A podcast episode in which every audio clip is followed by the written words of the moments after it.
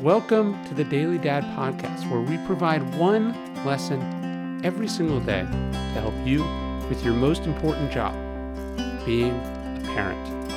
I'm Ryan Holiday, and I draw these lessons from ancient philosophy, modern psychology, practical wisdom, and insights from parents just like you all over the world. Thank you for listening, and we hope this helps. This is something to be glad about.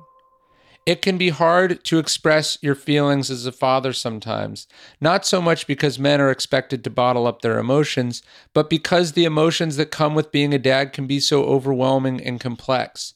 It's a rush of a million feelings love, joy, fear, absurdity, exhaustion, responsibility, motivation, and primal attachment. No one prepared you for any of this, and it's unlike anything you've dealt with before. How do you express it? How do you let your family know what they mean to you?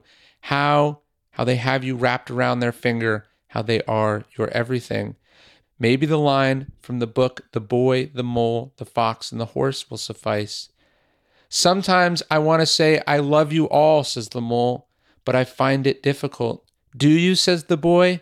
Yes, so I say something like, I'm glad we're all here, says the mole. I'm glad we're all here. Isn't that the perfect way to capture how you feel? When you look out at your crowded table at dinner, when you drive them in the car to the park or school, when you sit on the couch eating cereal, soaking in the garbage time, when you tuck them in at bed at night, not so sure, not quite sure what the morning will bring.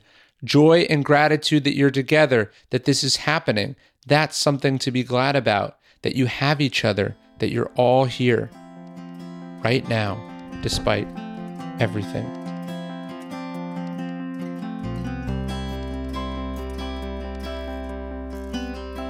Hey, you're listening to the Daily Dad Podcast, one meditation a day inspired to help you do your most important job, which is be a great father.